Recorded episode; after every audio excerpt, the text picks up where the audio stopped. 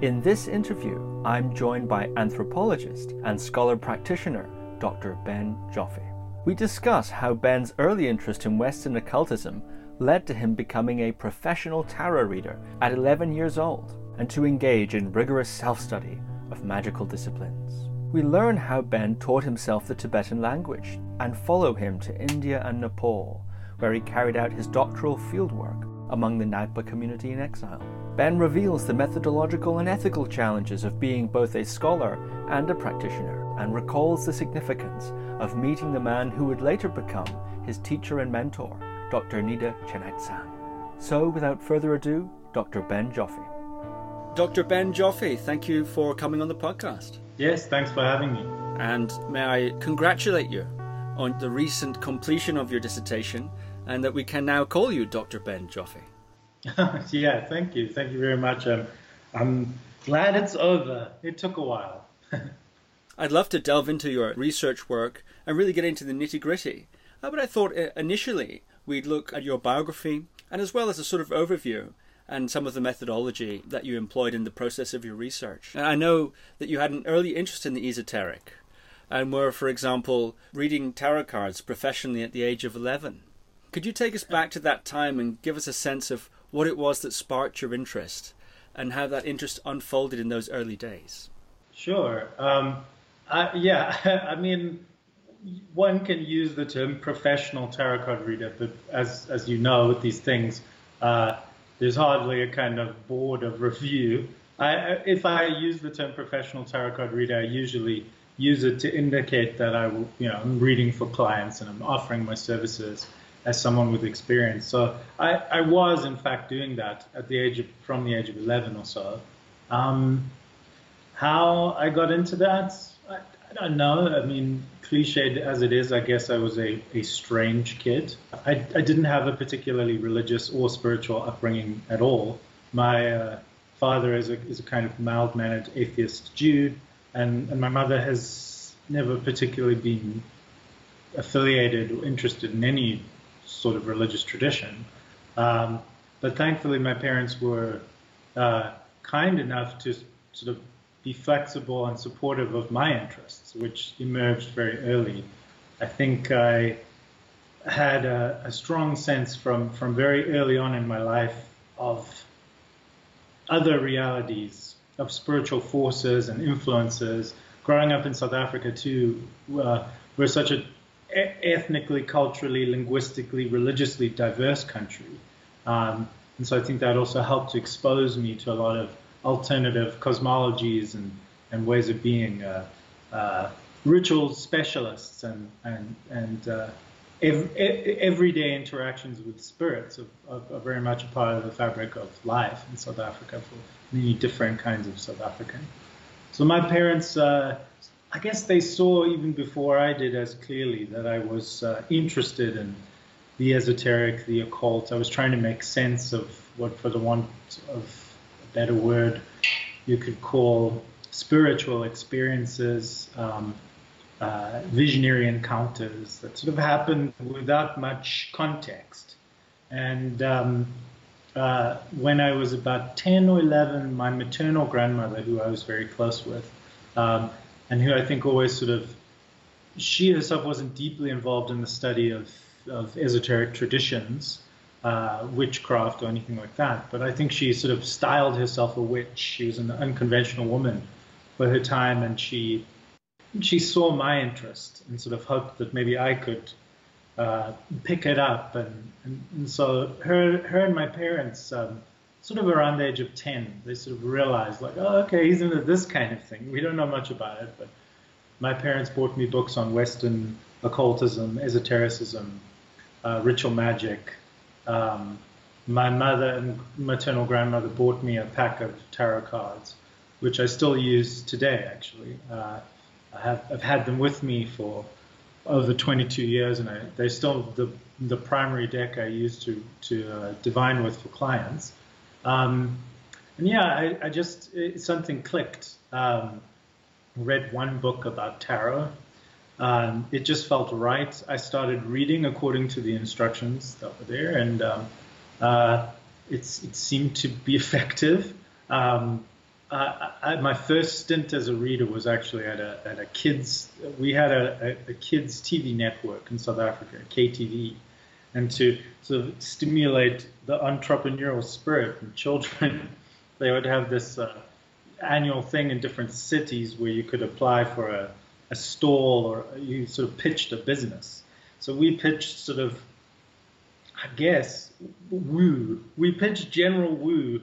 My mother and sister sold herbs and candles and sort of vaguely holistic items just as a background feature to me with a trestle table reading for clients who came up. And, uh, you know, I, I was doing this very naively. I, I was just following the instructions that I had learned and going along with it and asking people whether it was useful or relevant. And they said yes. And they said, Can we see you again? And so this led to me working at a flea market in my hometown. Uh, uh, I was charging a pittance, you know, I was, I was charging a couple of cents. I wasn't learning to extort uh, impressionable, desperate people. I, I, was really doing it more for my own interest, and then at that time, and it seemed like it benefited people, so I, I continued and have done so. Um, and I think as I got older, um, what started to happen is I realized, oh, not everyone, not all adults, all children for that matter, credit what I'm doing. Um, not all of them have had experiences that I've had. They don't feel the presence of spiritual forces in the same way that I had. Um, and so I think that that instilled in me an early kind of relativism. Uh, I was also surrounded by a, a, a wonderful uh, collection of, of characters, of surrogate parents, because you know I would spend hours in this in this flea, open air flea market. Um, initially I was by myself in the middle of nowhere with a trestle table and a sign. And then um, I made uh, contact with uh, a, a, group of women who ran a crystal uh, stall. And they sold incense, and the, I guess they were, generally speaking, new age. Um, and they all had their own affiliations. And then through clients that I saw and people I met who came to the to the table, I was just had a very early, very uh, intimate you know, sort of human uh, introduction to, I guess, what you could call alternative uh, spirituality, new religious movements, uh, any any range of things. I began to do big holistic fairs, esoteric fairs, you know, exhausting uh, situations where you read for people alongside other readers and vendors for hours and hours. And um, as time went on, I started to also realize what my own interests were. Um, uh, tarot, I always say tarot was kind of a, a, a passport for me into all kinds of domains. Uh, South Africa is a strange place to be an occultist. Uh, we are one of the few countries, other than I think uh, um, Saudi Arabia, that has had, or still technically has, a state-supported occult crimes unit. Um, which, in the name of uh, uh, mainstream uh, uh, uh, religious dogma, roots out um, alternative and satanic um, spiritual activities and influences. So, growing up as a kid and even finding information in the in the 80s, late 80s and early 90s in uh, South Africa about occultism required, you know, building networks and um, sort of a lot of self-education and care. I, I still recall asking to see the, the you know the the three paltry books on you know Reiki and and and, and divination that were in sort of uh, the you know the newsstand whatever. Uh, a sort of breathless, pearl clutching Afrikaans uh, auntie having to ex- receive a key from the back and open a open a um, a cupboard behind the counter to to show me the one pack of tarot cards. You know, I mean, it was still like that. It started changing as I was growing up, but uh, I guess I, I, I just read voraciously and I experimented and, and I met other people and over the years I had mentors. Uh, uh, I became interested probably uh, in my tweens in neo-paganism. Um, various forms of modern witchcraft. Uh, and so I met with the small but uh, vibrant communities that were in South Africa and had various mentors in, in that uh, area. Um, but I was also meeting so many other people, you know, um, uh, aura healers, uh, Reiki masters, uh, Wiccan high priestesses, alien abductees, contactees, traditional South African spirit mediums and shamans and, and healers, uh, um, Christian mystics, spiritualists, Satanists, vampires.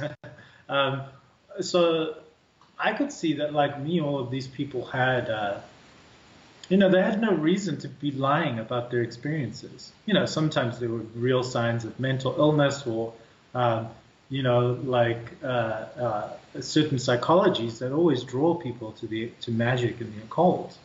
But for the most part, through my clients and, and, colleagues and friends, I could see that these were genuine people used to being ridiculed struggling to make sense of their spiritual lives outside of maybe standard and often quite unforgiving, sort of dominant frameworks and narratives. So I guess it made me so op- open and interested in so many things, but it also made me more sort of critical. I was like, well, all these people seem very sincere, but not all of their claims or arguments or sources are are equivalent. I started reading a lot, and I, I, I, learned very early on how, I guess, to be an anthropologist, to be a scholar um, about these things. And I had had some exposure to Buddhism. Um, there's a small but uh, very significant and active Buddhist community in South Africa, mostly white, uh, upper middle class South African converts. Um, you know, both Tibetan Buddhism and other forms of Buddhism. And I'd had some early exposure to that. Um, and Tibetan uh, Tantric Buddhism, Indo-Tibetan Vajrayana, came a bit later. And it was mostly because I started becoming more specifically interested through neo-paganism in what's often called the Western magical tradition or kind of contemporary modern ritual magic. Um, and, you know, a lot of that, like tarot itself, uh, owes its uh, ideas and preferences to kind of Victorian Europe, uh, Victorian England, um, drawing on older sources. And, um, you know, especially because of the influence of theosophy and the development of the New Age, so much of that you could say is kind of a Western esoteric take, a misreading even, a distortion or reworking of uh, of Indian Tibetan religious ideas. So it was quite interesting. I, I wasn't actively pursuing an interest in, in Buddhism or, or Tibetan esotericism for many years, but when I did start to look at primary sources, I realized that I'd been absorbing so much information or, or, or sort of distorted forms of uh, Vajrayana or uh, um, Hinduism, Buddhism, Buddhist philosophy, and so on through Western occult uh, sources.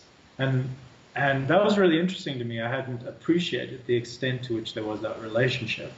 And um, yeah, I can I can explain more specifically about how I ended up becoming an anthropologist who studied Tibetan uh, culture and religion in exile. That sort of happened at a particular moment. That's fascinating. So you alluded there to certain sorts of spiritual experiences in your youth, visionary experience, and also a capacity to feel spiritual forces. So I'm curious if you could comment on some of the specifics there. And also, in many of the Western esoteric traditions, certain people come to mind, like the OTO or Franz Bardon, people like that.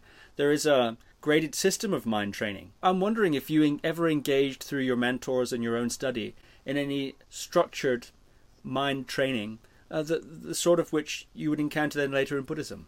Yeah, I, actually, this is great. Give me one second. I want to show you something. So you mentioned uh, the uh, uh German-speaking Hermeticist Franz Bardon. Uh, my uh, personal Tibetan teacher, uh, Dr. Nida Chenagtsang, who I'm sure will will speak of more, he actually just gave me these books, which is so funny because uh, they were one of the primary manuals that I worked with as a, as a kid. Um, and now that I know more, I, I, can actually see what I believe to be a, a direct influence of Tibetan Buddhism on, on many of, uh, maybe direct, you know, uh, I need to, to be careful about that word, but there's clearly influence that Bardon himself acknowledged. Um, and I think he was getting it from the milieu in which he was in. Um, but yeah, absolutely. Um, to answer your question, uh, I think when I was very young, I was just like most kids. You know, most kids are sensitive to subtle spiritual forces before they have any sort of cultural uh, or even familial or personal frameworks for making sense of that. I was in a unique position because, by and large, I, I mean, I haven't don't have the stats for you, but I would say that the it's always interesting to look at the kind of like demographic patterns of involvement in alternative spirituality. You know, you often hear about the the Jubu, um, the sort of preponderance of, of, of well-educated, uh, nice Jewish kids in in Western Dharma, uh, American Buddhism, and so on. Um, of course, they're not the only demographic, but in occultism, Western occultism, and especially these very sort of tantra uh, influenced forms of it, like left-hand path traditions and so on. Many people come to these practices because they're Christian, um, and because they had kind of traumatic Christian upbringings, which they are responding to. I, I had no uh, religious upbringing, bar what we got from school and just living um, in a Christian-centric uh, uh, country. But uh, yeah, I, I, guess when I was a kid, you know, I had a lot of dreams, and as I got a bit older, there would be moments. I can remember very specific events, you know, very specific. Uh, uh, had one very dramatic visionary encounter just in my room uh, unprovoked by any unsolicited with Jesus, what what appeared to be Christ, and which was an overwhelming experience that made me, you know, I, I often bring it up to people to sort of to, to convey my orientation to these things. So I think I was maybe like eight or nine. I can't quite remember. I wish I had written it down, like I subsequently started doing as part of Crowley influenced ritual magic. You know, you have a magical diary, you do daily exercises and meditations, you write down your results. It's sort of this uh, empirical approach. Um, and uh, but you know, this early encounter it just sort of happened, and uh, and I was in a cathedral suddenly for no particular reason. I think I'd been meditating. I don't think I don't know if I even knew that word yet, but um, I was in a cathedral and there was a, a very palpable mood of sort of awe and, and slight danger. And there's a giant image of, of, a, of an open armed Christ um, in stained glass. And then the mood sort of intensified and, and hundreds of white owls broke through the glass, flap, flap, flapping everywhere. And there was just blinding light um, that came through the sort of kind of crude outline of Christ. And that light, I understood, was was what that picture was of. Um, and I felt an overwhelming sense of uh, of bliss and peace and just a level of, of of boundless compassion that was so overwhelming that I I wept and I, I, I fell down on the ground and I was like, what do I do with this? Um, so I actually said the Lord's Prayer because in my supposedly secular government school, we still went to assemblies where we would sing a different variety of Christian hymns. Um, later, the, uh, my school was half Indian, South African. About half the population was Hindu. But later, we, they, they even tried to introduce some Hindu songs um, because they realized it was not constitutional to have us only sing these. But um, I said the Lord's Prayer with deep, you know, earnest feeling because I was like, well, this is a, a I guess this is Jesus. I really believe it. Um, but you know, after that, I sort of wiped the tears away and and I I, I, sh- I, put that in my back pocket and I went downstairs to dinner. I didn't tell my parents about it. I actually didn't tell anyone about it. Um, for many years. But I never became a Christian. I already knew I didn't want to. Um, I had enough exposure to Christianity to I was just not interested. Of course, I was studying Christian mysticism later on, quite moved by it. But um, I guess it, those sorts of experiences, especially in the absence of a family who could say like, "Oh, you met Jesus," like, psyched, we're into this, or like, uh, you need to see a psychiatrist. There was n- there was none of that. So for me, it was more just it instilled in me a sort of interest in like, what is this? What is my mind doing? And then through clients and other people, they're also telling me, I talk to angels, I know Jesus, uh, aliens um, steal my body fluids. And, and so I was like, okay, well, what is all this? Like, I can't dismiss these people and their experiences when I'm also kind of on, in that boat with them, but I'm not about to just automatically say, okay, well, I met Jesus, so now I'm a prophet or I'm a Christian. It was never like that for me. It was always more like something's going on.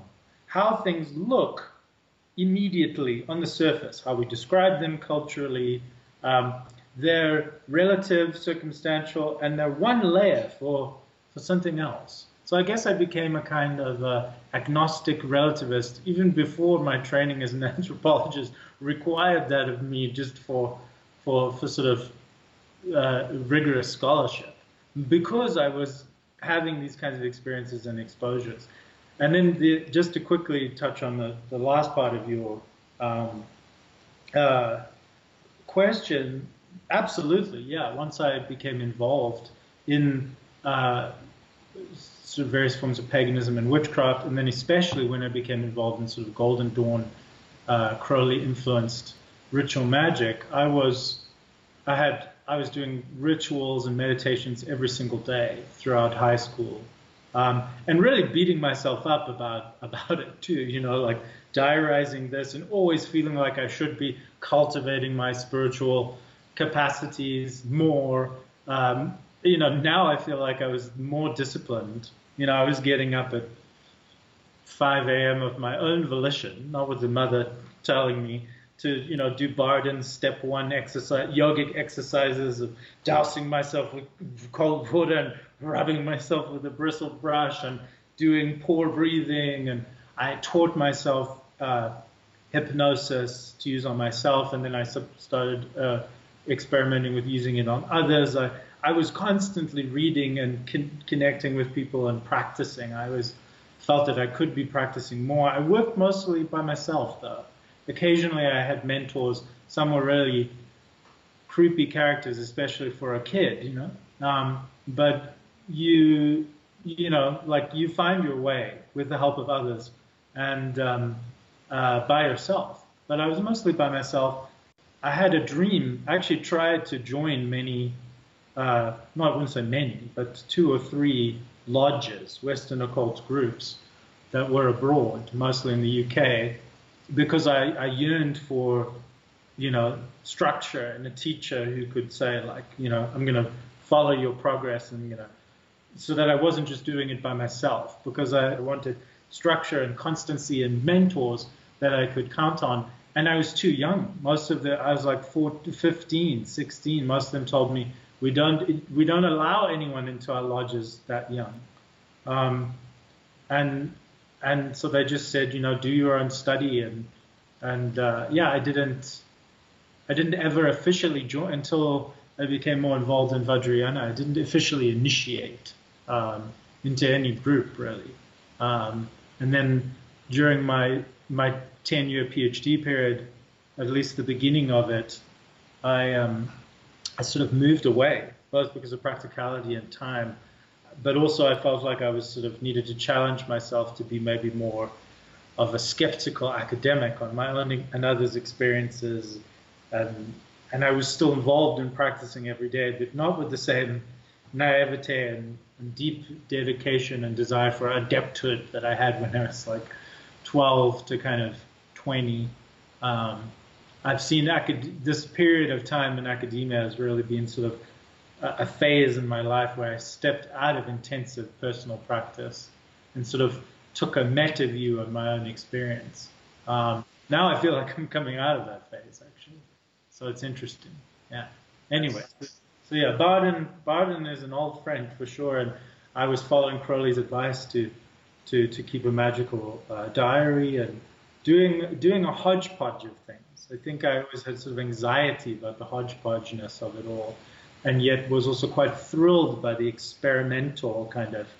I don't know what's going on. I don't know what spurts are out there. Uh, I like the creativity and the freedom of it, and yet there was always a part of me that that wished that I had something like a traditional structure and kind of uh, older sources because there's so much creativity and innovation and bald-faced lying and misrepresentation and uh, uh, syncretism and in Western occultism, it, it, the mind truly boggles. Um, there's there are many pros and many cons to that. I, I personally believe so. Um, yeah, that that was my experience. Amazing. Why do you think uh, Dr. Nida gave you that Franz Bardon book, number one? And number two, you know, I think the, uh, th- this idea of the Western occult traditions being something that has a progressive training uh, in, in, in really things like training of the mind, training of the imagination, training of concentration, the sorts of things I think most people would associate with with Buddhism, but many aren't aware that that's in the Western esoteric traditions. Well, this might get me in trouble, but I would actually say that you know, there's this there's this pattern that we see in Western sort of Tibetan Buddhist Dharma centers where a, a visiting Lama comes who has an incredible uh, wealth of training and knowledge, you know, having been brought up in a, in a society where this is encouraged and supported and institutionalized, who then provides a transmission. Maybe the resident translator translates the sadhana text, and the students get told, okay, just do it. And I really think that a lot of Western occult, I mean, often it's in the form of individual authors and sometimes lodges, although I hesitate to, yeah, lodges are a whole other story. But, um, you know, I mean, there are, there are training programs in the Western occult context which are far more explicit and clear for beginners, which really outline in very clear terms the theory and practice uh, of these methods. And it's not that that stuff doesn't exist in Vajrayana. It absolutely does, as part of oral and written lineage traditions. But it's often within the sort of structural space of um, uh, Western Dharma centers. It, it's just often not there for students or easily accessible, or they need to learn Tibetan in order to get it, or have precious time with gurus who are not always available to kind of track their progress. Or so I, you know, as much as I may have given the impression that Western occult, the Western occult scene is just everybody doing what they like and making stuff up and declaring themselves authorities and and um, uh, it's kind of a, a, a mess there, you know, there is a, a level of, of, of, rigor and structure there too that sometimes, for various reasons, can be lacking for those who, who might want it, like converts, non-heritage Buddhists, or even Tibetan Buddhists who also may struggle to, uh, unless they're apprenticed to a teacher and living very closely with them, to sort of to, to get that. That's right, and that's sort of my point. So, I'm, my question is to you is. What experiences did you have, or what development did you notice when you were so immersed in that self training as a teenager. And also, footnote, not to forget about the why did Nida give you the Franz Bardon books? Oh well, yeah, and you'll see this one here. It's uh, actually is the, the the cover. I don't know that I have a friend who um, uh, is you know doing a lot of interesting publishing and, and scholarship around Bardon and his legacy. I should ask her and her partner about this cover. I actually don't know. Um, who made this cover and why it features so many Tibetan-like uh, images. Um, but uh, it is very simple. I was having a meeting with Nida in New York recently after a dream yoga workshop that he gave um, at uh, Tibet House, and we were talking about future publication plans, and um, I was recording some uh, Q and A with him for that purpose. And he he said, "Oh, I saw a student of mine I think a European student of his who said, I think there'd been a miscommunication because Nida was under the impression that these were his books written by his student. So I explained by the student who gave them to him. He said, "These are my books." So I explained to Nida that, that Bardon was long dead and told him a little bit about him and how I thought that he actually taught a, a kind of Vajrayana-like set of practices. Um, so Nida said to me, "Oh well, you have them. You know about this. You like? Do you want them?" I mean, he he, he wasn't. Uh, uh, he decided that they'd be more useful to me um, than to him. So perhaps uh, this is why, so that we could talk about them now. Um, but uh, yeah, oh yeah, I mean, I still recommend Bardon's initiation into Hermetics to people. Um, uh, in terms of what that kind of training did for me, well, yeah, it absolutely did what it's what uh, like what's in uh, Crowley's Liber O, you know, his sort of one of his most uh, practical manuals. Um, know, I love his opening quote, you know, where he's just so thoroughly kind of modern, early, like modern occultism. You know, this sort of agnosticism. He says, in this book, I speak of Sephirot, of the tree of life. I speak of uh, astral planes and deities. Um, you know, it's it's irrelevant whether any of these things actually exist or not. The point of these exercises is that when you do them, they have two results. If I paraphrase him now, he says, they widen the scope of the mind and they strengthen the capacity and strength of the mind. And then he says, you know, if you do these exercises, you will have encounters. You will uh, inter, you know, you will you will amplify your uh, sensitivity to spiritual forces, uh, to spirits. You will have uh, mystical experiences of mystical union. You will develop your clairvoyance. You will uh, uh, improve your your you know uh, ability to have, have clear and prophetic dreams or remember your dreams or have lucid dreams or many of the same kinds of things that we find in Vajrayana sadhana practice. Um, so yeah, when I, you know, it, it's definitely true. And an anthropologist, Tanya Luhrmann, has spoken about this a lot because she also kind of did her PhD research by initiating agnostically into Western uh, witchcraft, Western ritual magic groups in the UK. And she's since kind of immersed herself in many different spiritual groups, all without becoming a believer or wanting to become a believer, but fascinated by this sort of transformative process that happens when uh, people engage with a, a structured kind of spiritual discipline. And she's written a lot about this. And it's true what she says based on my own experience. You know, you the more you engage with these practices, the more they shape your experience, the more they they they uh, unfold latent capacities of body, emotion, and mind. Um, and uh, yeah, so I, you know, I can I can see because I had this sort of ten years sub slight hiatus from regular daily practice and exploration. Um, where you know like I can see how being involved in that they, they fall off um, to a certain degree. You know, people come to yoga and meditation and magic with pre-existing capacities or talents um, or none, um, and then they develop them and refine them. And then you can also it's not so much that those capacities disappear. I'm I'm loath to say that they you know, because obviously the, the skeptical, sort of dismissive angle on this is, well, people see spirits and hear spirits or talk to God when they're in a community and doing practices uh, to to induce those experiences. If they stop doing those practices, they won't have them. Um, yes and no. Um, what I've learned from my own life trajectory is that when you become less involved in the practices, it's remarkable how easy it is to forget I would say. It's remarkable how easy it is to like become like when you've been a lucid dreamer, remembering reams of dreams for years and years effortlessly, um, and then you just get distracted with something else. You suddenly find yourself living, you know, you don't even remember your dreams anymore. There've been phases of my life where that happens.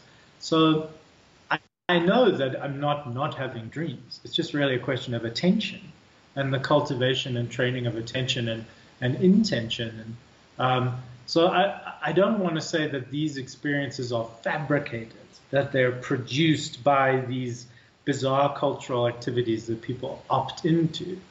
Tanya Luhrmann herself sort of made that argument with her concept of interpretive, interpretive drift, which has a lot of value to it, but it, it didn't go down well in the, in the practitioner community um, because it was read as her sort of saying that spirits and magic aren't real, they don't work, you know, a priori.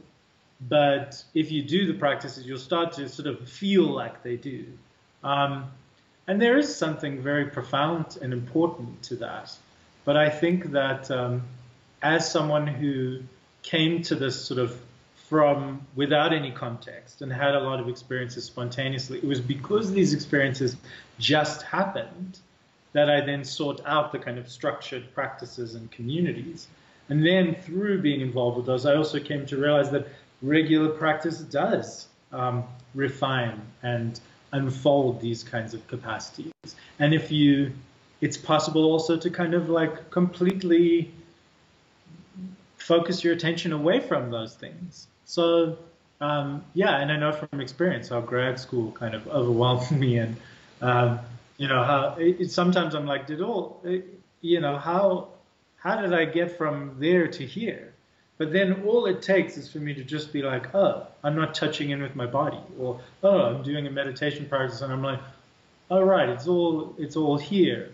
All those capacities are still there. It's just it's amazing. It's really instructive how easy, you know, not not choosing to to train and focus one's attention in a particular way. That's its own kind of attention training. You know, we we choose. It's like in Buddhism, we choose to to attach ourselves to samsaric interests, to samsaric uh, orientations. Uh, and, and we can also opt out of those too. Um, so, yeah, it's very interesting. I'm really interested in the kind of this aspect of spiritual disciplines as you know practices that one actually has to invest in. I don't think they explain why people have quote unquote paranormal or experiences or supernatural spiritual encounters. They don't at all. We have, you know, an endless amount of, of material and anthropology and other disciplines to show that countless people have spooky experiences, you know, throughout their lives without anything like this. Um, so yeah, it's just it's um, it's very interesting uh, that relationship though in terms of practice and it's one that, that Buddhists talk about a lot. They're like, yeah, we all have the, the latent, we all have latent Buddha nature. And yet somehow, so, so if everything is perfect and nothing needs to be done, why are we doing so much shit all the time with such dedication? Why do we keep having to remind ourselves? Um, well, you know, that's a whole other question, but we do. Um, and it's not because, in my opinion, that it's untrue that there's really innate Buddha nature and that we're we're sort of just fabricating this experience. No, it's about it's about the boundless capacity for human beings to to to get distracted and to not even realize what's always there, right under their nose. So, um, yeah, that, that's kind of my take on it. You've described your entry in, into the world of Tibetan studies as a nerd rebellion. So can you sort of take us from before we go into your into the into the actual research period itself? Could you take us from what you know living in South Africa and doing what you were doing there to this nerd rebellion of entering Tibetan studies? Um, well, the reason I said that was specifically in relationship to how I became interested in studying Tibetan language. Um, so I think that, um, as I mentioned before, I I had some exposure to Buddhists and Buddhism uh, growing up in South Africa. Um, actually, um, just for the record, my initial exposure to Tibet came from two places, and I think I must have been yeah about 11 when this this happened. Um, uh, I knew a woman who, who, was at the same flea market where I used to work, um, who studied sort of Hermetic Kabbalah, and she was an artist, and she created these kinds of astrological, Kabbalistic inspired tarot cards for their soul, basically. Very um, awesome stuff. But she had a husband who was a extremely dedicated uh, uh, Tibet activist. And he actually was not a, a Tibetan Buddhist practitioner, which was sort of unusual. But he just, he really uh, felt strongly about China's colonizing of Tibet and uh, gross human rights violations that have happened there and are happening there. Um, and he was involved with the Tibet House that we actually have in South Africa, which is a bit unusual because you know there's a sort of preponderance of Tibet houses. It's kind of the system that developed through you know formal and informal uh, networks of support with uh, Tibetan refugee communities and uh, the Dalai Lama's exile administration in the past, where um, uh, the the central Tibetan administration, the um, uh, exile government, if you like, although terminology has changed. Um, in recent years, they have these sort of de facto offices um, in, in, various sort of strategic locations around the world. But they also happen to have one in South Africa, um, which is a little strange because there's no sort of there's no Tibetan local Tibetan refugee population to speak of, like there is, say, in the case of you, you know the U.S. or um, France or something like that. Um, but there is this sort of fairly long-standing and, and dedicated uh, convert uh, population. Um, anyway, uh, my friend's husband had been involved with the Tibet House in, in it's that version of its, it's in you know that version of it. And I remember as a kid, like uh, talking to my friend and hearing him speak to the uh, officials at Tibet House, or seeing parcels that he'd received from India or something. And I sort of just was like, hmm, okay, knew nothing about Tibet, wasn't trying to find anything out. And then I think um, around that time I also read Lobsang Rampa's The Third Eye. I found it in, um, so yeah, I was not sufficiently educated in Tibetan studies at that point to know that this biography of a, of a mystically endowed Lama from Lhasa was actually a kind of channeled text by a Scottish plumber who'd never left the British Isles, who claimed his body had been possessed by uh, a Tibetan Lama who wanted to use him as a mouthpiece. And really, I didn't understand then either that most of what was in his book was theosophy and not really authentic Tibetan uh, history or, uh, or Buddhism. But, uh, you know, so that was a little early exposure. But the nerd rebellion you spoke about came sort of towards the end of my uh, my honors year, my fourth year uh, at the University of Cape Town, I had done some sort of initial ethnographic fieldwork with neo-pagans in South Africa. And it had been a kind of strange experience because even though I was working with groups who I didn't necessarily feel were doing the same practices as me, we were part of a shared family, and it was to a certain extent uh, an initial foray into autoethnography. And um, my some of my professors found this deeply troubling. Some of them sort of revealed their own cosmological standpoints when they said, "Is it a good idea for you to do research with people who practice magic? What if it would be dangerous?" I recall when one professor said that, she was the only one who fielded that possibility during the review of my research proposal in the department, and others sort of looked at her like, "Wait, you actually believe the magic could work?" Um, so props to her. Um, others said we don't know if it's healthy or safe for you to be involved with a community that's so close to you. So I'd had a strange experience doing that research. I had some pushback from people who felt I was too much of a scholar practitioner and that this was a, an issue. I don't really see that it ended up being one, but um, uh, it was an interesting moment. And I was unsure about whether I was even going to continue with academia because I was sort of a little bit disabused after this experience. And um, uh, I'd become more interested in Buddhism and Vajrayana. Started reading more. Um, it's one or two books. And then I love languages. I've learned many languages.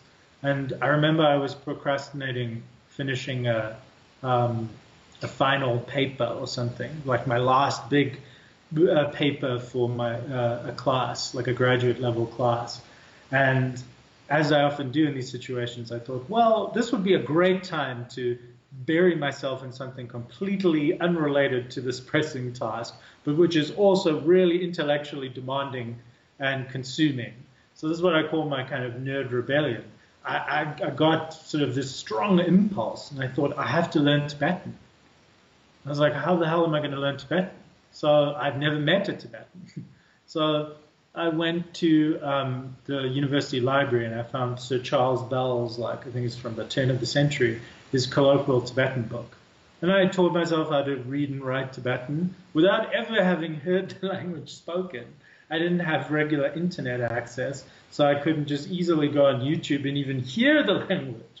Um, I remember when I ordered from takes it still does, but it used to take forever to order a book from overseas to get through customs in South Africa.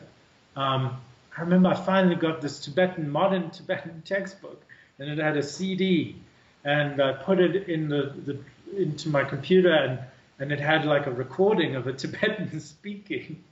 And I thought, oh shit, this is what Tibetan sounds like. I had no idea. I mean, I could read already, like you know, perfunctory sentences or whatever. Um, and I was like, oh crap, that is totally not what I thought it would sound like. Um, but then, you know, that then led me to become more interested in Buddha, the history of Buddhist convert communities in South Africa. And I, I toyed with the idea of doing a master's through my anthropology department, looking at Buddhists in South Africa as a religious minority. And then my advisor had actually done research in India on witchcraft, violence, and accusations in India, uh, central India. And she said to me, How do you know there's not She's like, I've had some encounters with Tibetan refugees in India. She's like, how do you know there's no Tibetans in South Africa? At the time, I'd forgotten about my lovely friend, who's since passed away, um, and his connection with Tibet House. And then I realized, oh, there is a there is a, a office of Tibet in Centurion, South Africa, in Gauteng province, with sort of two families of Tibetans. And I made contact with them, and I said I, I've become really interested in Tibetan exile politics and just this, the, the prospect that, a, that an entire nation could be erased from the map overnight by a colonial superpower. And um, I said, I'm beginning to learn Tibetan. I, I took a bus out um, and I met with the uh, representatives at the office. Um, and I said to them, you know, I'm thinking about doing a master's, and I wonder if I might work with you do field work with you and just learn about what it's like for you being here in Afrikaner suburbia in the middle of South Africa after the Dalai Lama had been denied access for the first and subsequent, you know, that continues today. South Africa refuses to allow His Holiness the Dalai Lama to visit, get a visa.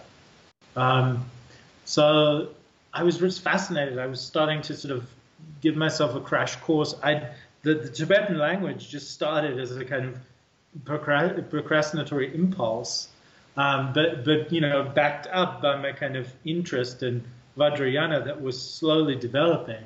And then I became really interested in Tibetans. I knew, as a someone who already had anthropological training, that I didn't just want to learn about Buddhism and Buddhist philosophy from books. I didn't want to learn about Tibetan language as a hypothetical. I wanted to understand what it meant to practice Tibetan Buddhism as a convert and as a native Tibetan in the world today, in everyday life, given the social, cultural, political complexities of global Dharma, of, of uh, the Chinese occupation of Tibet, of the scattering of, of refugee Tibetans in a, in a diaspora over the last decades. Um, I wasn't foolish enough to think that one simply studies a language or becomes involved with a relig- religion outside of a, a socio-political, co- co- historical context. Um, so it was really important to me that I, I just met Tibetans. And so I, I had a wonderful experience being invited into the world of these uh, de facto ambassadors for a de facto country in a far-flung outpost of the diasporic scene, uh, political network, social network. And, you know, I did the best I could having a field site that was Tibetans in, in South Africa, who may have even been the only Tibetans in the whole African continent. And I had a great experience doing that research. Um, and I knew that I wanted to learn more about Tibetan studies through an anthropological lens, and so I, I made contact with my my former advisor, who is a historian and anthropologist who specializes in in the study of exiled Tibetan history and, and culture. And there's not a lot of anthropologists who have really sort of good expertise in Tibetan studies as well. You know, you often have to study Tibetan studies sort of through Buddhist studies or in a Tibetan studies department that maybe emphasizes texts over like anthropological sort of preferences of like everyday life and and you know culture and context and ethnography. So I I did all the paperwork and I applied to the University of Colorado Boulder in 2010 and was accepted to work with this advisor, Dr. Carol McGranahan, and I've been in the U.S. ever since. Um, and this led to my PhD and completion of my PhD and my current work. So um, I guess that should sort of get you up to speed. Yeah, but it did. I don't know if the nerd rebellion started it. Maybe it was my my dear friend's like phone call that day I still remember. It's interesting. I don't. Um, at the time, I, I, I remember telling his wife, I really am interested in Tibet, but I, I didn't feel this urge to go up to him and say, who are the Tibetans you were talking to on the phone? Or what's this? I remember he received a, what looked like an ordinary envelope, but the inside of it had been had silk inside, and someone had sent him, I think, some text, some religious texts, uh, just as a gift or something. I don't know. I remember thinking like, who could these people be that could could have sent a book like this? But it wasn't enough at the time to to make me um, take the path that I did to really decide like I'm going to leave South Africa for the first time in my life, and because I'm I believe I need to study Tibetan language and learn about Tibetan Buddhism first, you know, by getting to know Tibetans in exile. And then I would then I said to myself, only then can you decide whether you might practice. You know, you need to know the you need to know about Tibetan Buddhism as something that is a, community reality for for people. I always had that strong sense. I was like, I'm a non-Tibetan, potentially becoming involved in a, a spiritual tradition that is not exclusive to Tibetans, but does belong to them. Um, and that was always very clear in my consciousness. It still is. Um, and it's also been clear in my thinking in terms of how I, the sorts of things I've been interested in writing about as a scholar and thinking about as a scholar. Seeing as you've brought that up, could you talk a bit about how your study of the Tibetan language unfolded, uh, both in terms of the timeline of your study and also in terms of the methodologies you found the most effective? Um, well, uh, I, I sort of knew that I'd reached the, a point where I needed to learn Tibetan language in, a, in an immersive way.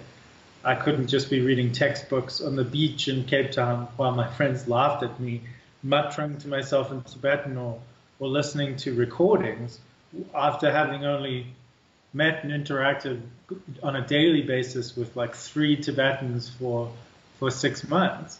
Um, so I, I found ways to fund trips to um, to India. My first visit to McLeod Ganj was in 2010, just after I completed my master's uh, at the University of Cape Town. And I discovered that there was a bursary um, that it, uh, was available to students uh, you could be from any department. It was this old white lady who I can only assume was a dedicated theosophist who left a whole lot of money. And she, um, no, I mean, I say this not facetiously. I think from the evidence that I saw that she was a theosophist, or at least uh, affiliated. Um, and she put aside this incredible, um, her family managed this, not a huge amount of money, but a small amount of money where it said any South African student at the University of Cape Town who wants to visit two Asian countries in order to learn about indigenous Asian religious traditions, Buddhism, Taoism, Shintoism, and so on, um, firsthand, um, could apply and get money to go and just spend a couple of months like on a spiritual journey so I remember being in that interview and actually saying to them, like, I'm an anthropologist. Um, I need you to know, I, am not going to lie. Like, I primarily want to study Tibetan language in a rigorous and t- Tibetan, you know, Buddhism in a rigorous scholarly way. I'm not just on some kind of hippy dippy joy right here. Um, I remember being quite like firm about that, but they they granted me the, the bursary, and I was able to go to India for the first time in my life. Um, and I immediately began sort of just having relaxed conversation classes. You know, I had some basis because I had studied by myself for a little while. Um, and then when I decided to come to the US, a big draw of that was the prospect of being able to have lessons. So I had some, also some conversation classes with a Lama in Boulder, only for a few months. And then tried to sort of just be doing all my grad school stuff while also, um, you know, improving my Tibetan through self-study.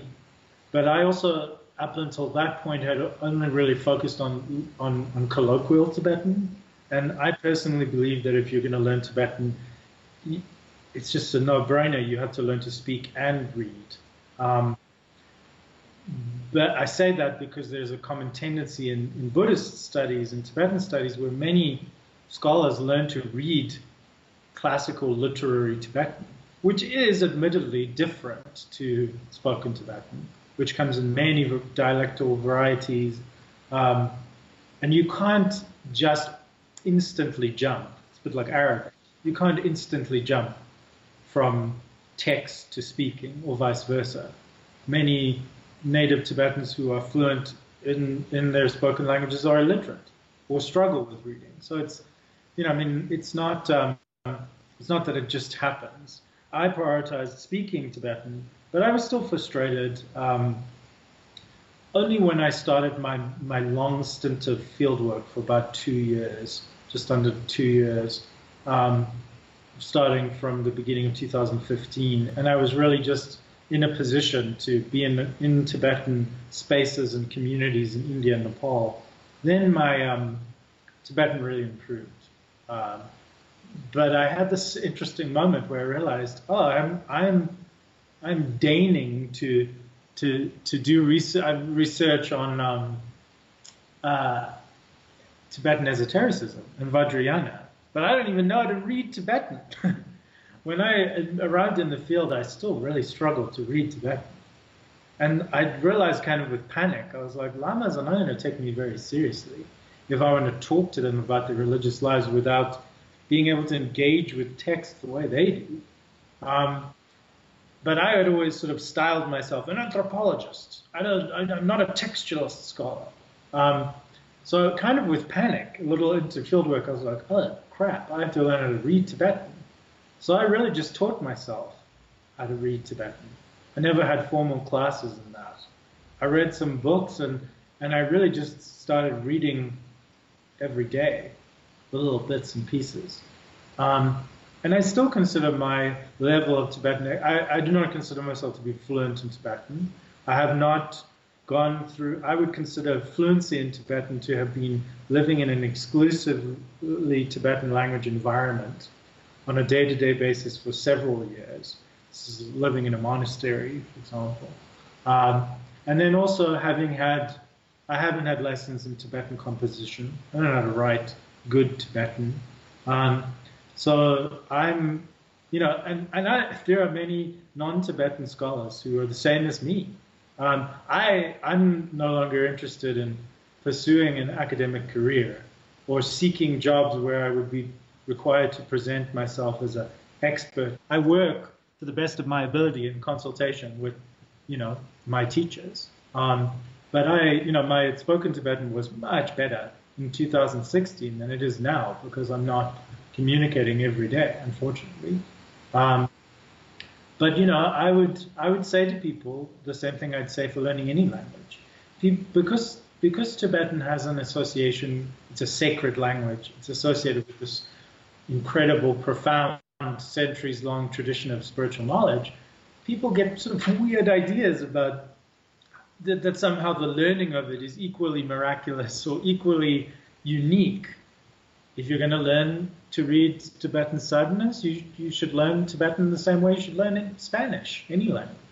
Um, and uh, there, it is very interesting how people feel they can get away with having no familiarity with colloquial Tibetan or even Tibetans sometimes. No warmth or familiarity with Tibetans, but they can still sort of be familiar and warm towards texts, um, which has never made sense to me.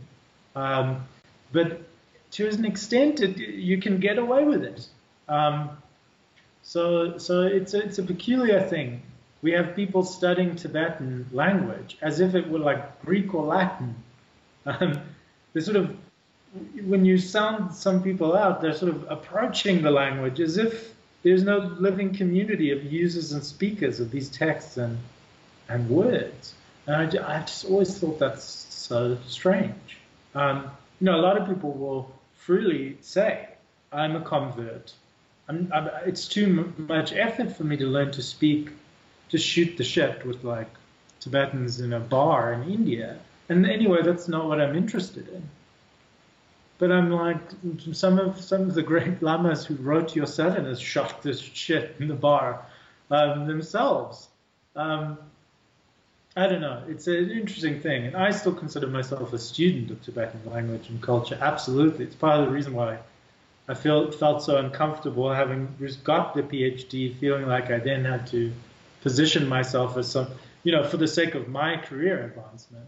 I had to then say, and yeah, I know a lot. I have a certain amount of expertise, but I would never take a job from a from a native Tibetan who was way more qualified than me.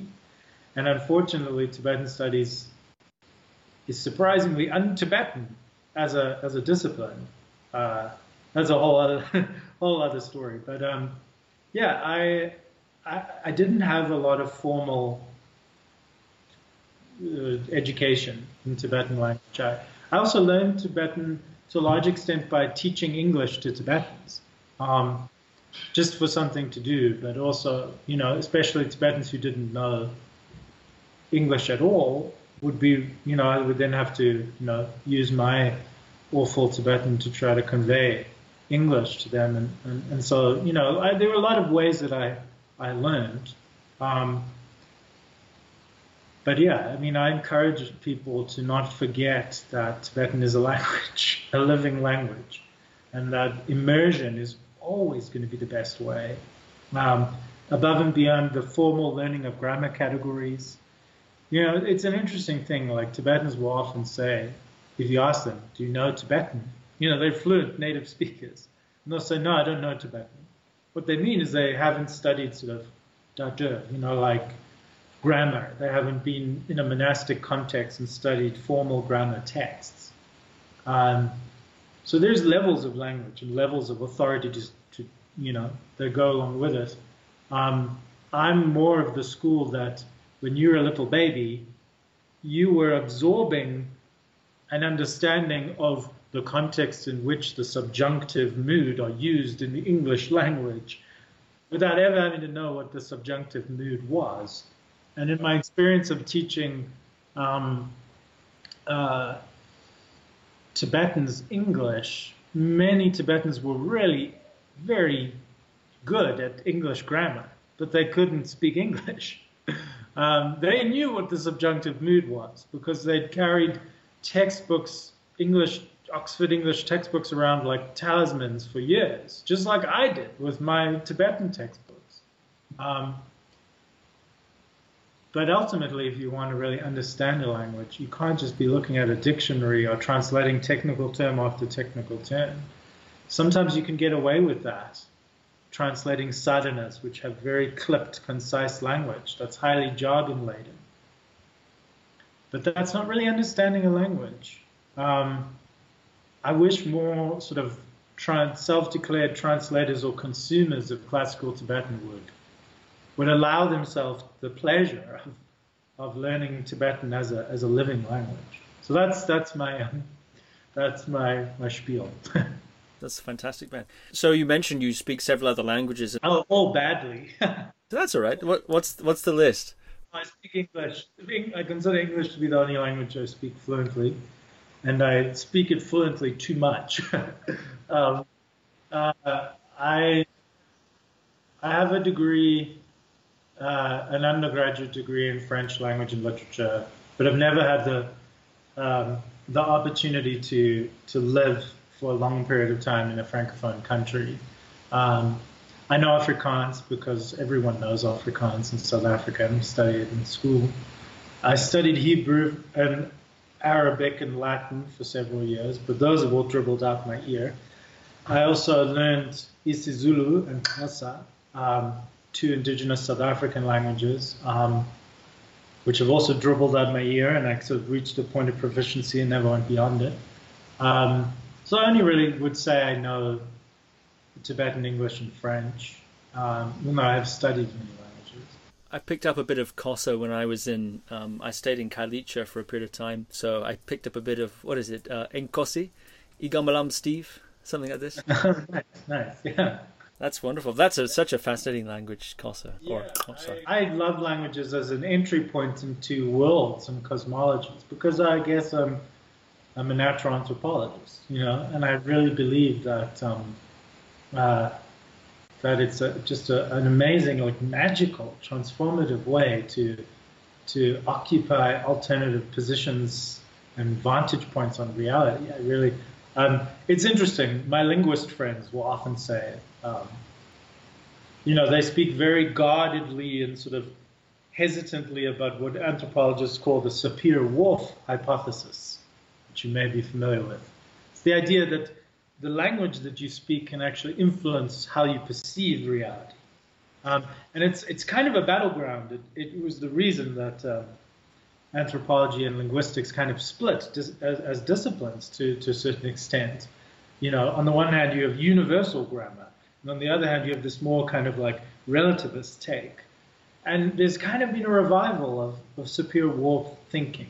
It was also the main plot line of the movie Arrival with Amy Adams you know, the idea that if aliens came and we learned their language and they didn't exist in, in regular space-time, maybe we could also not exist in regular space-time, linear space-time. So it's funny because cultural anthropologists, even if it's sort of unproven beyond their personal experience, every one of them I know is like, yeah, of course this is a Sapir-Whorf hypothesis has credibility.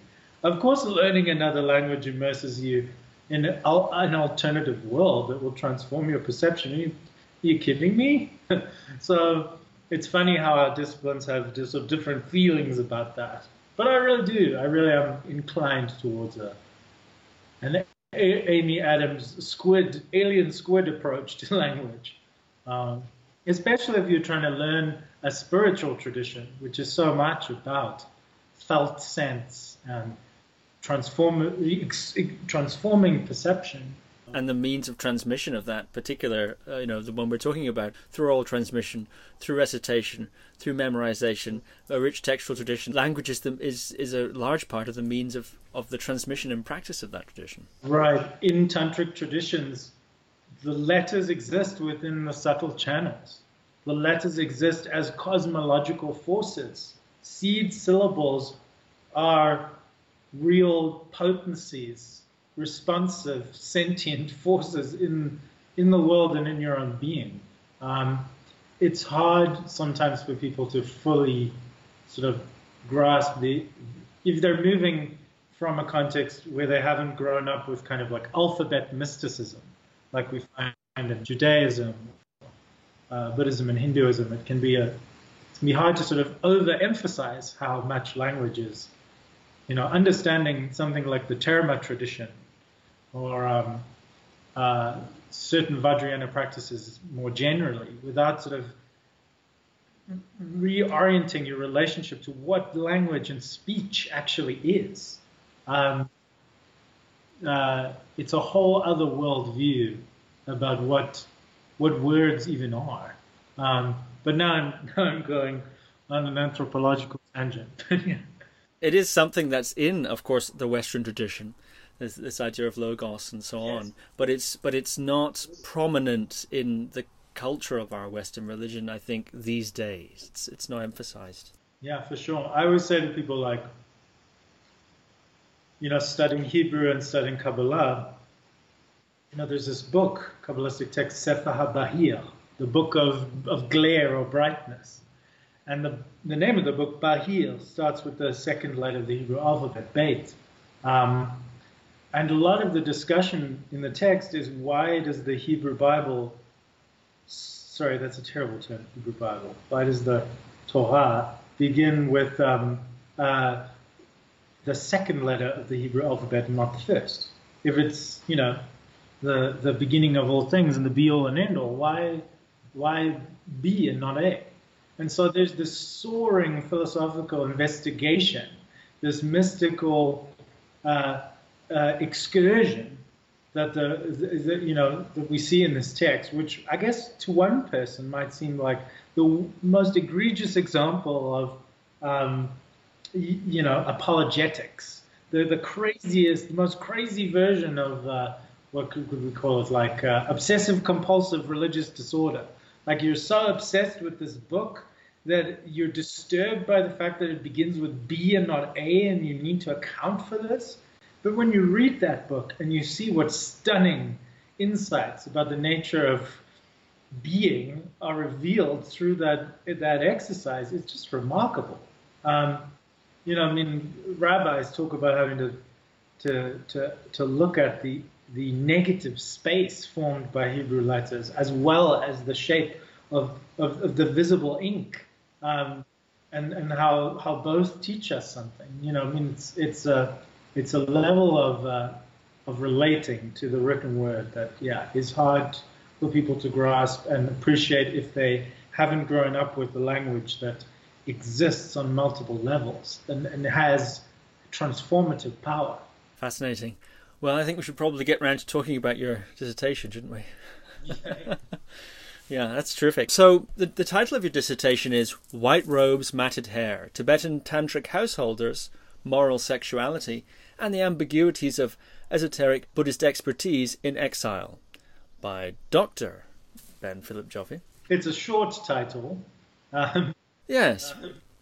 So, um, I thought actually I'd read your abstract just to position it and save you a bit of legwork so we can go into some of the my questions about it rather rather than just having having you explain it. So um, I can read the extract or you uh, abstract or you could read the abstract. What would you prefer? I don't know. Would you like me to read it with my South African inflections? Okay, so the abstract says this dissertation offers an ethnographic study of Ngakpa and Ngakma uh, which is male and female terms, Tibetan Buddhist non-monastic, non-celibate tantric yogis and yoginis living in the Tibetan diaspora. Like monks and nuns, Ngakpa and Ngakma are professionally religious, yet unlike their monastic counterparts, they can marry, have families, and pursue worldly work.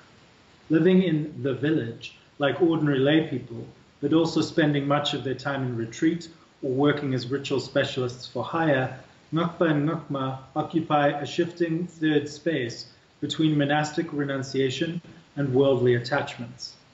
Based on roughly five years of fieldwork research conducted in Tibetan and Tibetan Buddhist communities in India, Nepal, northeastern Tibet, and the United States, this thesis explores how Ngakpa and Ngakma's historically decentralized, morally ambiguous esoteric expertise has become implicated in various projects of cultural preservation and reform for exiled Tibetans, even as it, their expertise, has come to circulate and have meaning well beyond the purview of ethnic Tibetan communities and interests. Chapters 1 to 5 offer an overview of how Ngakpa and Ngakma and Ngakpa and Ngakma's orientations have been pinned down or have failed to be pinned down in exile via language, gender divisions of labor, in physical space and permanent institutions, through hair, clothing, and embodied comportment, and as part of new family and career traje trajectories. Chapters 6 to 9 examine how contentious esoteric tantric yogic practices associated with sexuality and Tibetan medicine in particular are being popularized and reframed in exile in new ways, and for new audiences as part of increasingly transnational networks of exchange. In these chapters, I underscore the polysemous quality of tantric practices and reflect on my own collaborations with a Tibetan Ngakpa doctor to translate and share information on Tibetan tantric yogic practices more widely. In conclusion, I assess trends and quandaries that have dominated the academic study of secrecy and esoteric religions and highlight the implications and value of an ethnographic approach to re- researching tantric traditions. Thank you very much.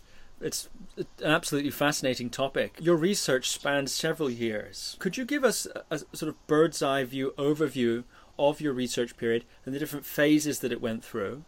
I mean, I know that just the bureaucracy involved in organizing visas and so on was extremely challenging for you. But yeah. can you give us sort of a bit of a, a summary of the entire process and say? Uh, I'm not going to go into great detail about the, the visa issues.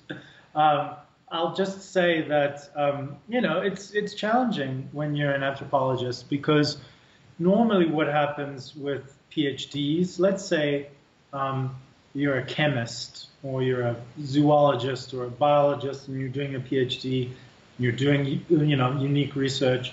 Maybe you you you know like all other PhD students, including cultural anthropologists, social anthropologists, you do several years of uh, of classes, graduate level courses.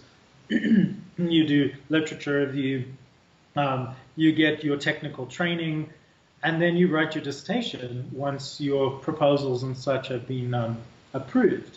If you're a zoologist, um, you might be doing research in a lab on campus um, while you're also working as a TA or, or doing other things. So you know, that shortens the length of PhDs. Uh, because in contrast, if you're a cultural anthropologist, you do all that stuff. You do your language training or your technical training, methodological training, your uh, theory classes, um, and then you have to write proposals for long-term fieldwork. It's unusual for anyone to write a PhD uh, in cultural anthropology in, the United, in the United States that's based on anything less than one full year of immersive fieldwork. And that fieldwork could be in, your, in a home community in the US, or it could be anywhere in the world. It could be virtual, digital ethnography, but it's usually that length of time, and usually much longer, because anthropology graduate students are doing like preliminary exploratory, you know, visits to the field over several years. Um, and so then if you're not at an Ivy League university and you need to self-fund, you know, anywhere from one to two years of research, that also takes time. So you're often waiting for at least a year to hear about whether you even got the funding. Um, unfortunately, many universities like my previous one also have strains that uh, disadvantage cultural anthropologists. So they say that once you have, once you're ABD, once you're all but dissertation as a PhD student, you're just writing the dissertation, you're not allowed to take time off from your program, which is terrible um, if you're a cultural anthropologist because we become ABD through our departments then we, you know, seek funding or hopefully have it already, and then we we go off for two years, and then we only come back and write. So my situation was um, challenging because I was a South African national on a U.S. student visa, having to juggle and maintain requirements for that visa status, which typically mean that you have to like be full-time enrolled in the U.S um, jumping through certain hoops, while also trying to get research visas to do research in India, Nepal, and Tibet, um, and be away from the US for months and months. Um, so it was a bit of a visa juggle, and I had a very protracted process that I describe in the acknowledgments briefly uh, in the dissertation, just relating to getting permission to even arrive in the field. Um, I initially thought that I was going to study Tibetan medicine when I first got uh, to my department. And then through conversations with my advisor, I realized not knowing anything about Tibetan studies, that uh, Tibetan medicine had become quite a hot topic in the last five or so years. And she cautioned me against studying that if I didn't have a sense of how I would insert myself into these existing academic conversations. When I was in the program building up, I sort of developed research plans around studying uh, Tibetan spirit mediums at various levels of institutionalization. And it, I, my early preliminary visits to the field were sort of focused around that. And then for various reasons, I realized that some of my uh, projected proposals might not work out, or I didn't feel comfortable pursuing that. And like so many anthropologists, I just sort of serendipitously fell upon um, some uh, sort of other ideas. Um, we always say in anthropology, you you know you defend and you write this research grant, you get given all this money, and then you go to the field, and then everyone's like, oh, that's dumb. the actual people whose lives you want to learn about are like, yeah, that's not important, or no, that's we're not interested in that, or like what we're really concerned about is this, or where you go and your field site no longer exists, or like many of my friends, you know, COVID-19 uh, global pandemic happens in the middle of their field work and you have to leave your field site, any number of contingencies. So I um, spent many years trying to work out what I would study before I, you know, started the field work because that's how it works. Um, I wrote a research proposal pitching the idea that I would study Ngakpa, non-celibate, non-monastic tantric ritual specialists or householders um, I sometimes sort of half jokingly call them tantric wizards. Um, uh, I would study them as a kind of practitioner um, and look at the way that they were relating to sort of institutionalized, centralized power and authority. And how I was going to do that, you always have to have a kind of real world set of field sites as an anthropologist. So I had just, in a trip to India, stumbled upon this um, Ngakpa Dratsang, um, uh, a kind of tantric college or gompa, like monastery temple, um, in McLeod or just outside McLeod Ganj in North India, Himachal Pradesh, which had been founded by a very charismatic Ngakpa, who um, ended up becoming a kind of go-to weather controller. This is a common uh, sort of job that Ngakpa do in Tibetan Himalayan societies he became the, his name was uh, Yeshe Dorje Rinpoche. He became the um, primary weather controller, sort of helping the Dalai Lama out um, during events and things like this. Um, and I visited his uh, Gompa just randomly, met some people there, and thought, I subsequently then found out that some stuff had been written about his life in English. And I was just very struck by his trajectory of having been a wandering Chöd practicing yogi exorcist who issued his own sort of shoehorning into a kind of monastic bureaucratic role. And then to see him come into exile and then be encouraged by the Dalai Lama to build his own monastic institution. So I was fascinated by this and I sort of built some theoretical interventions that anthropologists might be interested in around this. Then I had like a long delay trying to get permissions and visas, and eventually arrived in McLeod Ganj to start the clock of my long-term field work at this institution. And when I got to the institution, it had languished significantly compared to even this sort of level of languishing that it had been in when I first visited in 2010, I think. Um, so you know, like I said, not an uncommon thing for anthropologists, but still very nerve wracking. I had this vision of being in a vibrant institution, a place where Ngakpa would be.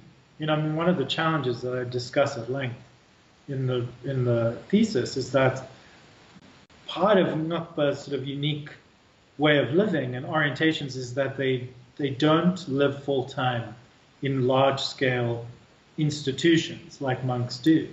They may be in charge of institutions or group together at specific important moments to do collective ritual and things like that. But they also have families, they do other kinds of work, they might be alone in retreat or in group retreat for periods of time. So they're, they're sort of shifty in that way. So a big challenge methodologically for me was like, okay, I'm going to study Ngakpa, but I don't know any Ngakpa closely. I don't have a teacher who I can sort of, ins- I can't easily insert myself into any one Ngakpa's life. So I thought, okay, maybe let me let me build my research around a charismatic, you know, deceased Ngakpa who had a sort of community role, who's well remembered by many people, who has living relatives, who, who has an institution.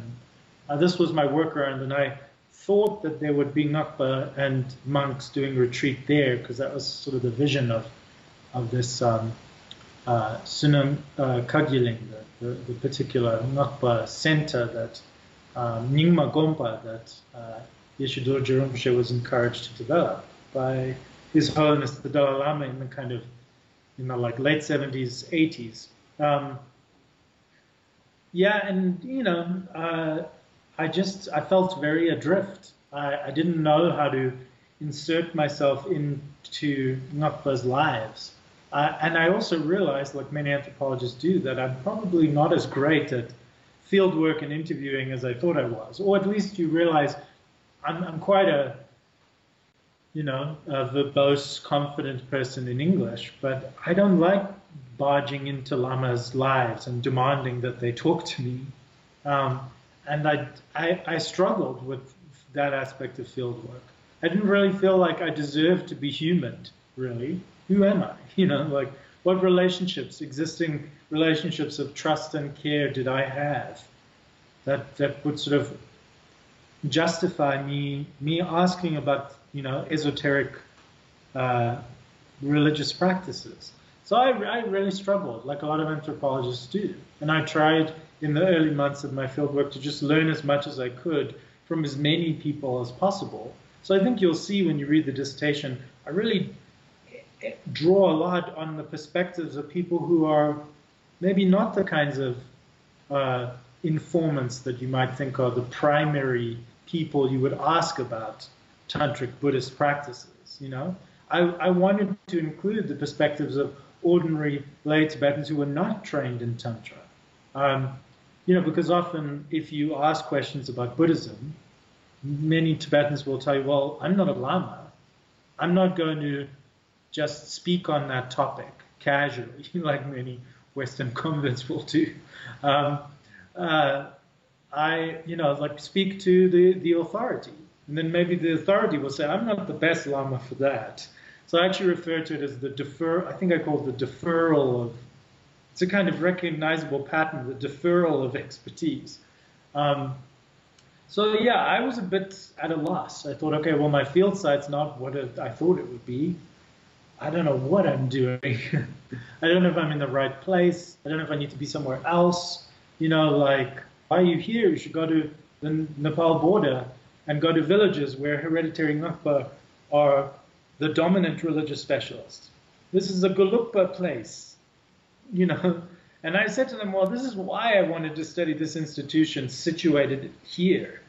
Um, and I'm interested in Ngakpa and how they work in environments other than the kind of classical village ritual specialist scene but yeah, it was a challenge.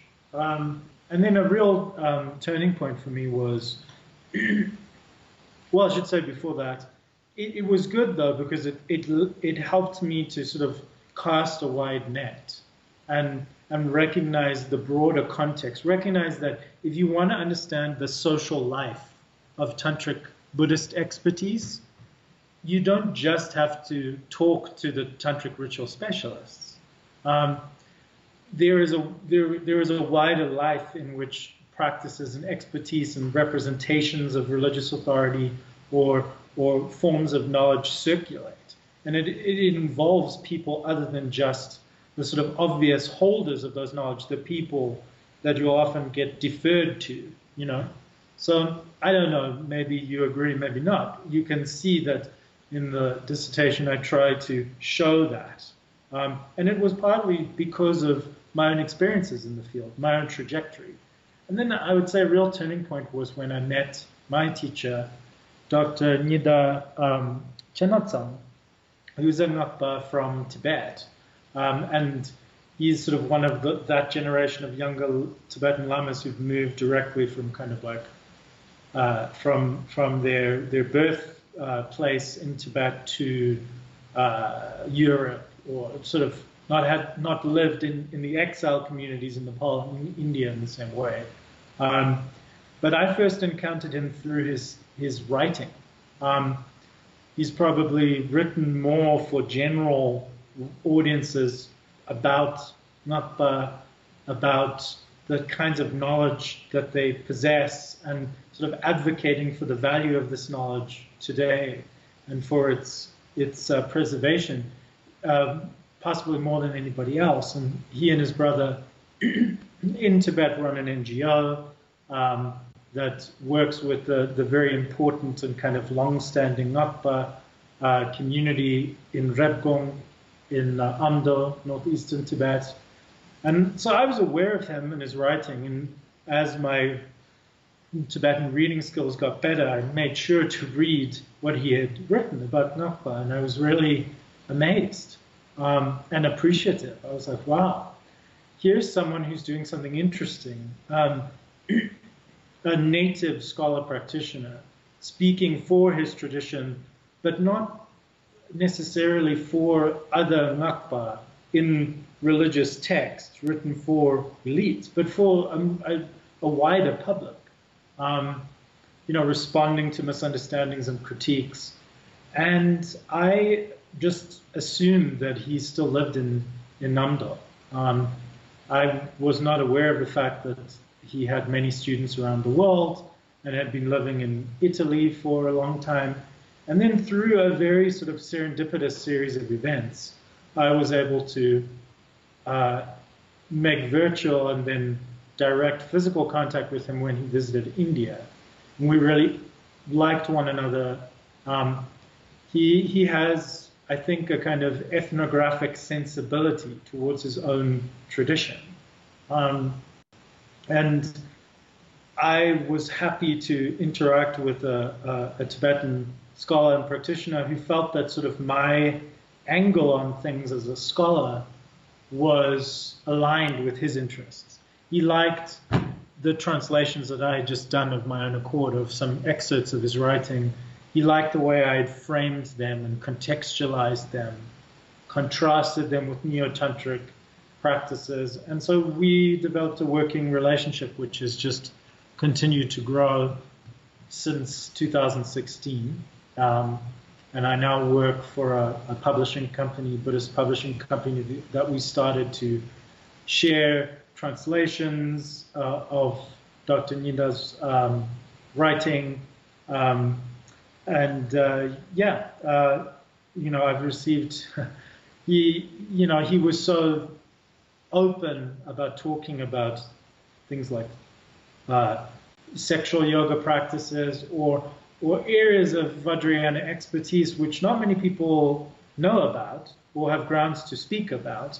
And he's an unusual figure because he really feels that it's more beneficial to maybe uh, talk more openly about these things to provide people some sort of frameworks and context and space for understanding these practices so that if they do pursue them further, they'll do so in, in the right way and we'll be able to identify what are misrepresentations and misuses of uh, these ideas and practices. So um, we really are in a moment, I mentioned it briefly in the dissertation toward the end, we're in a moment right now of a kind of opening up around the sharing of uh, esoteric uh, uh, Tantric Buddhist knowledge by Tibetan lineage masters, um, we're in a, also a moment of sort of anxiety around that. Um, and so for me, my research took a very different turn when I met Nida and became associated with him.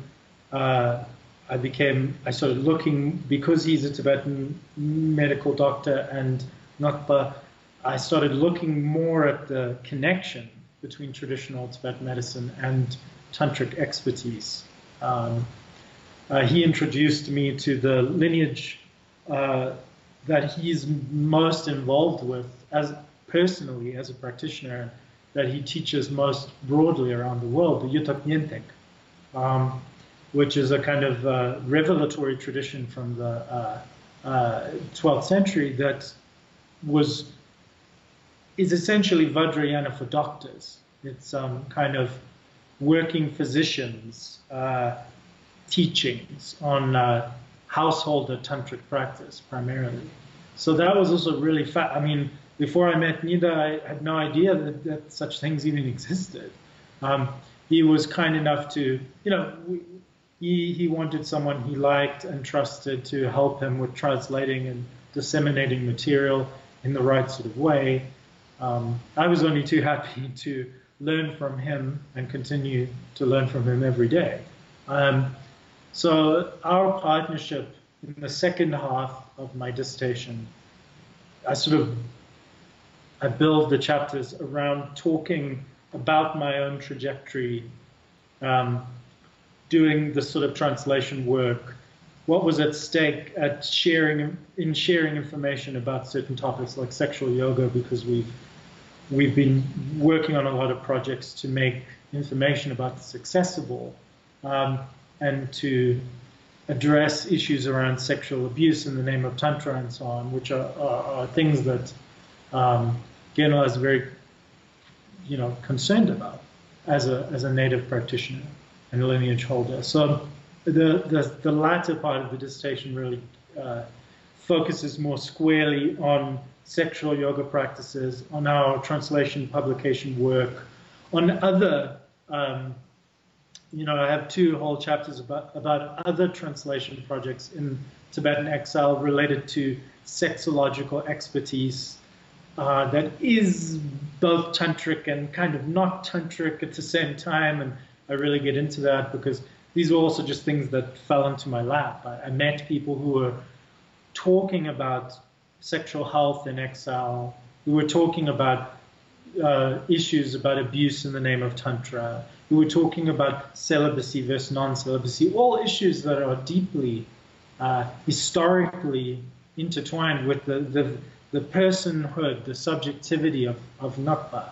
So my relationship with um, Nida as my teacher and research collaborator became really key. I don't think I'm alone in that as a scholar. I think that Buddhist textualist scholars have the same experiences, but they just don't write about it in their published work. If yeah. you, you know, scratch the surface of any um, textualist scholar, and you'll find either a whole lot of train wrecks or a whole lot of burnt bridges and you know damaged relationships as you know or you'll you'll find like key uh, significant partnerships that have really shaped and enabled research. But often those things get sort of uh, they get bracketed or even actively denied or, or, or, or, not written about. Whereas our training as anthropologists is like, no, you, you lay your cards out on the table, you demonstrate the social processes and embodied relationships through which you came to learn something, through which you entered into people's lives, by means of which you experienced and understood things. So we, we believe that identifying our positionality and our um, and those intersubjective relationships. By, by, by talking directly about them, we actually add rigor and insight to our scholarship rather than somehow turning our scholarship into anecdotal navel gazing or subjective uh, travel writing. Like an eat, pray, love sort of thing. Yeah. Well, I mean that that is the the tension, of course, on the one level regarding bias, an attempt, I think, in some disciplines to remove bias by removing oneself. The other aspect of it, of course, is part of the philosophical underpinnings of your discipline is that the context of one's bias matters. Academically, it's not only uh, an issue of disclosing bias, it's also an issue of actually the whole interrelationship is part of the discipline. Knowledge is always produced within a sort of social context of interaction. Um, that shifts over time and place. Um, And so in anthropology, we believe it's our job to kind of point that out and then think about it. Think about what that means. So uh, perhaps as a last question, one of the interesting methodological challenges you faced was this term scholar practitioner. In the course of your research, you did have a changing relationship to that term, or you were placed differently within uh, across that spectrum. And you write here, uh, during the first year of my field work, I was a knowledgeable but uninitiated outsider, one who likewise occupied the often awkward position of profane ethnographer. Unlike Mahmud, you talk uh, previously about uh, Lilith Mahmud, who'd done research into Freemasonry in Italy. Um, unlike Mahmud, however, I was regularly assumed to already be an initiated practitioner of the esoteric traditions which I was studying.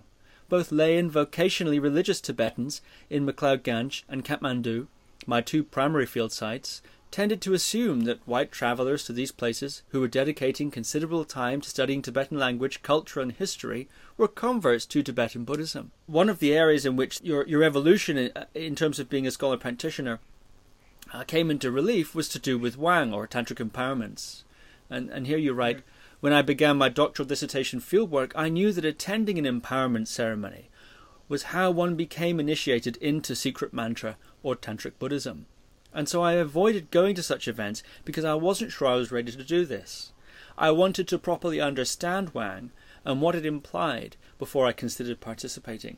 So I'm wondering if you could talk a bit more about Wang in general, uh, both in terms of how it's traditionally viewed and how it's actually applied today, and also how your personal position on the subject evolved over the course of the research and why it was such a thorny question for you. Yeah, well, Wang you know, I mean, I, go on after those lines that you read to to then sort of play devil's advocate with myself and say, well, you know, Wang is not um, some exclusive event in Tibetan and Himalayan communities. Empowerment ceremonies or initiations, uh, you know, I mean, I mentioned, I think that the, the last Kalachakra empowerment set of empowerments that the Dalai Lama gave um, you know, 80,000 people participated. Uh, you know, technically speaking, Wang ceremonies are the entry point into highest yoga tantra practices, into the most antinomian, secret um, practices of Vajrayana. But anybody who's, you know, remotely familiar with Tibetan Buddhism will know that it's not hard to attend an empowerment ceremony. You can attend an empowerment ceremony via webcast. Um, many lamas have sort of made this innovation where they've said if your motivation is correct and your view is correct, um, just watching an empowerment happen miles away on your computer screen is could be equivalent to physically being present and consuming uh, consecrated uh, samaya substances and so on and, and taking uh, vows with, with lamas. And the thing is, people also are engaging with these activities on different levels. The overwhelming majority of uh, Tibetans and, and, Himalayan kind of uh, heritage Buddhists who go to empowerment ceremonies are not intending to practice the sadhanas for that highest yoga tantra yidam four times a day, every day for the rest of their life until they achieve Buddhahood for the sake of all sentient beings. But they are going there to you know, uh, see the Lama, be in the Lama's presence, receive blessings from the Lama, um, make good I- I- karmic imprints, and so on. Any number of reasons. And they occupy different positions and relationships to the mysteries involved that are being transmitted or, or maybe not being transmitted. Um, I mentioned in the dissertation how Nida himself often um, sort of points this out by um, kind of joking with uh, uh, Buddhist converts. Uh, when he teaches on karma mudra, on uh, partnered sexual yoga practice, he'll say, "How many people here um, received, you know, Wang uh, for a yidam, highest yoga tantra yidam?" You know, people put up their hand, and then he says, "Which one?" And they disclose, and then he points out to them sometimes that. Um, you know, there's no particular reason why you need to disclose that fact. Um, it's you don't need to be telling everyone what yidams you've received. That's a whole other thing. but um, they'll say, okay, well, all right, who's received the initiation or empowerment for sexual yoga practice? And, you know, guaranteed almost every single time, people people are silent. Um, which is funny because historically, transmissions and explanations and uh, em empowerments for sexual yoga practice are they're baked into to the, the, the sort of fourfold model of of, of Wang. Um, it's just that people didn't even really know what they were receiving when they received it, or or you know the extent to which the Wang embodies really a kind of A to Z of their practice and path.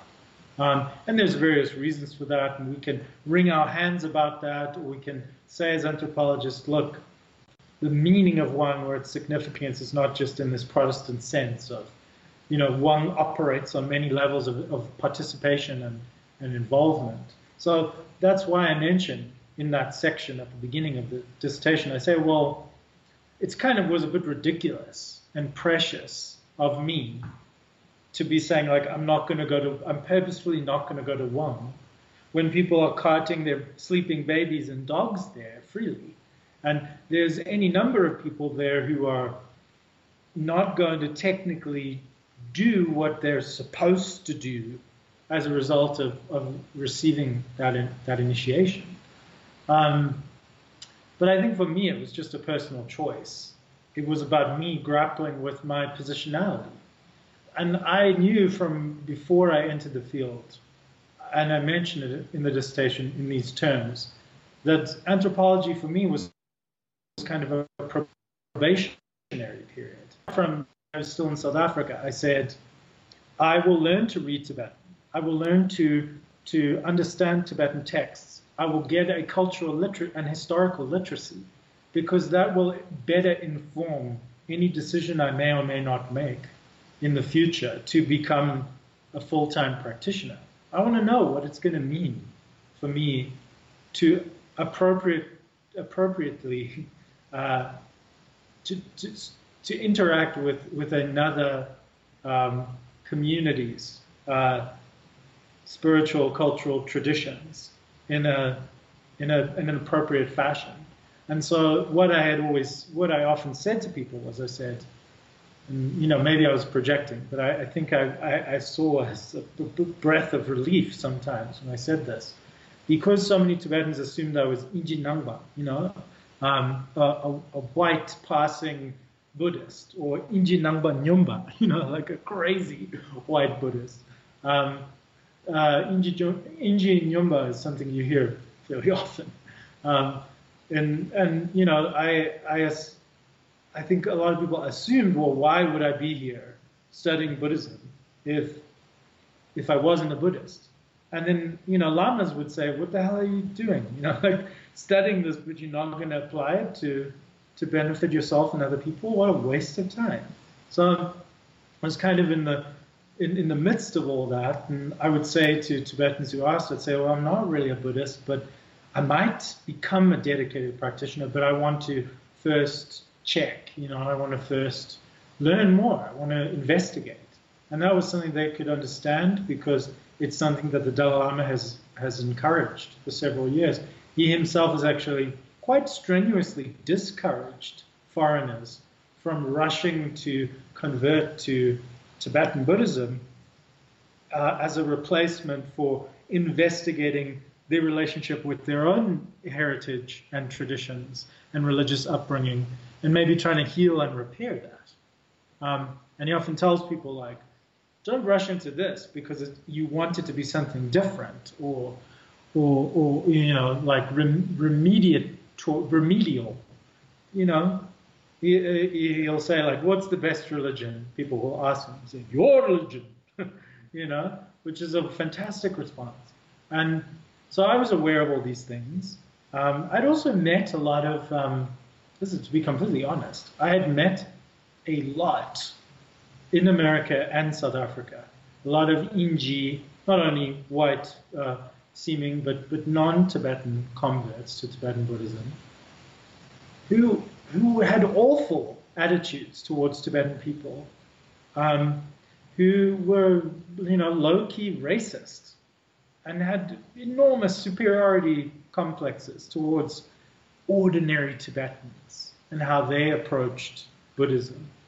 And I was just maybe to a fault, really not wanting to reproduce those kinds of really fascinating but strange positions um, and sort of subjectivities that people had, um, while also being open to and curious and and compassionate towards the challenges of um, of being a non-heritage Buddhist, of being a convert, trying to, you know, internalize and apply and make real and relevant uh, practices that came from one historical cultural context that you're totally divorced from. So yeah, I was I was um, spending a lot of time quite being quite uh, careful about um, not uh, positioning myself as an insider when I wasn't. But it also was pretty simple. To like the too long didn't read version was I never met uh, a lama. I'd never met a guru that I really connected with or trusted, or, or felt that I met lovely gurus who I thought were amazing and who I interviewed and developed friendships with, but I didn't feel like I could imagine them being my teacher. And then when I met Nida, that changed. And I told myself previously, um, right from the start, you'll become a practitioner when you have some understanding and context, and if and when you meet a teacher, um, a guide that you trust. And then, so I guess by 2016, both those things happened, and now I'm much more free and relaxed about calling myself a, a Buddhist. Um, uh, but it, it, took a while. yeah. So, Ben, this has been a totally thrilling conversation. I've read your dissertation a couple of times now, and it's it is just so uh, so fascinating.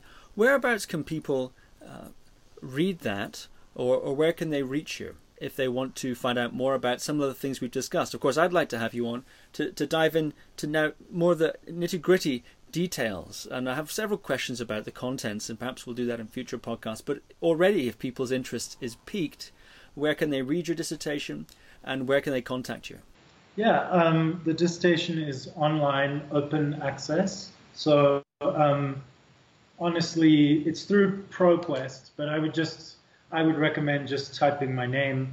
Um, maybe you can put the full title of the dissertation or a link to the ProQuest um, site so people can read it in their browsers. Uh, it's 530 plus pages, so maybe not, but uh, you can download it as a PDF as well. Um, and uh, I also have a personal sort of blog for research and uh, working translation and reflections. That's called uh, Perfumed Skull. So that's www.perfumed with a D skull all one. Um, I need to update it and add some new content, but yeah, there's lots of stuff to do with um, just things I get fixated on relation to Tibetan Buddhism, Tibetan culture, esoteric religions, uh, Western uh, occultism, magic. Um, I also am now working pretty much full time for our uh, Buddhist publishing company, which is called Sky Press Books. Um, and so Dr. Nida, my colleague Christiana, and I have we put out several books connected to the Yuthok Nyingtik, Tibetan medicine, Ngakpa healing practices, um, sexual yoga over the last uh, four years or so now, and we have several more publications in the pipeline. And we're actually just about to launch a new uh, associated blog with Sky Press Books, um, where we'll be having weekly updates of uh, translations of articles, uh, curated resources of videos and uh, interviews. We, we want it to be a kind of uh, intermediary space so that if people are about to buy any of the books uh, that we've put together with Dr. Nida um, or have read them already, this will be kind of extra supplementary content and work in progress. So that'll be coming out soon. Um, in the next week or two. Um, and so people can sort of expect more content there, similar stuff to what I've already put on my blog, but more specifically related to our publishing company. Um, so, yeah. Dr. Ben Joffe, thank you very much. Thank you. Thank you for listening to another Guru Viking podcast. For more interviews like these, as well as articles, videos, and guided meditations, visit www.guruviking.com.